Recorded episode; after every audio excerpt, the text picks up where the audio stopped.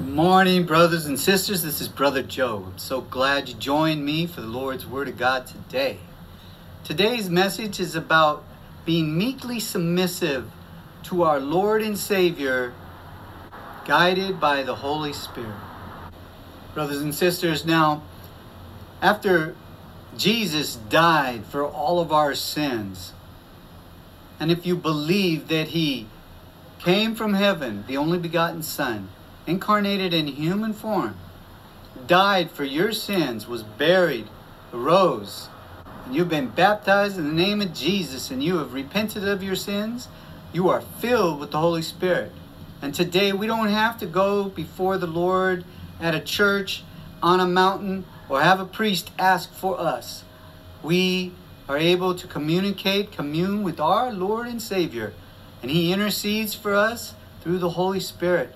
And the Holy Spirit speaks to us, and we need to listen to what He has to say. So let's look at the book of James, chapter 4, reading from verse 6. God resists the proud, but He gives grace to the humble. Therefore, submit to God, resist the devil, and he will flee from you. Draw near to God, and he will draw near to you. Cleanse your hands, you sinners, and purify your hearts, you double minded. So, first off, we have to be humble. Right? Remember, he says if you're not humble as a child, you won't even make it to the kingdom of heaven. Next is talking about we have to submit to God. Submit to God and resist the devil. When the devil tempts you and you have the Holy Spirit, there's power in the name of Jesus. And you rebuke him in Jesus' name, and he will flee. Because there's power in the name of Jesus, and there's power in the Holy Spirit. They go hand in hand.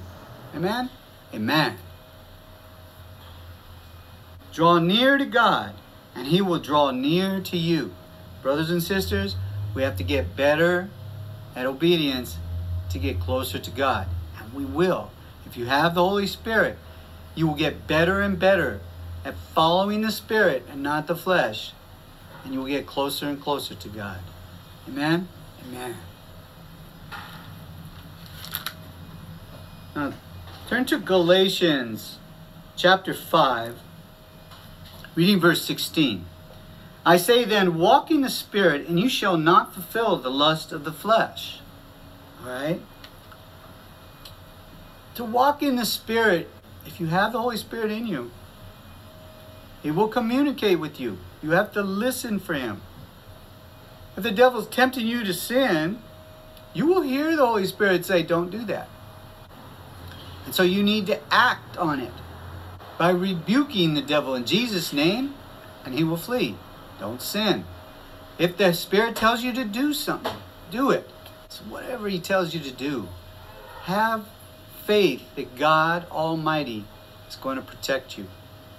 We are more than conquerors with our Lord and Savior Jesus. We can do all things through Christ who strengthens us. Amen? Amen. Turn with me to John 14. Start reading in 19. This is Jesus talking. A little while longer, and the world will not see me no more. But you will see me because I live. You will live also. At that day you will know that I am in my Father, and you in me, and I in you. He who has my commandments and keeps them, it is he who loves me. And he who loves me will be loved by my Father, and I will love him and manifest myself to him. Now, here he's clearly saying that he will be inside of you. This is before he's crucified, dies, rises, and leaves the Comforter, the Holy Spirit, which is what you and I have if you're saved today. And that Holy Spirit is inside of you. And you can feel the Holy Spirit, brothers and sisters. If you are in church and you hear a worship song, and that person is filled with the Holy Spirit, and you're filled with the Holy Spirit, the Holy Spirit will bounce off each other. And you will feel it in your chest, in your heart. It'll feel like it's coming out. If you blew up a balloon, you know, you blow up a balloon and it gets bigger and bigger and bigger, that's how your heart, your chest will feel like it's just growing and growing and wanting to explode because you feel the Holy Spirit in you. Or if you take time out of your day and just be alone with God Almighty and pray, supplicate, an earnest, deep communication with you and your Savior, you will feel your chest. You will feel it just like if you worked out, if you work out with weights and you do a chest workout and you're really working out a lot, right? You feel your chest, you can feel it just wanting to explode, right? You feel it. You feel it. You feel the tension. Brothers and sisters, that's how you will feel. So, brothers and sisters, the way you know that you have the Holy Spirit is you will have the love of Jesus in your heart. If somebody needs a handout, they need food, they need clothes, if you have extra clothes, you'll give to them.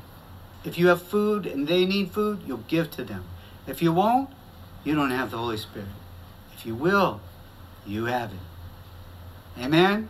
Amen.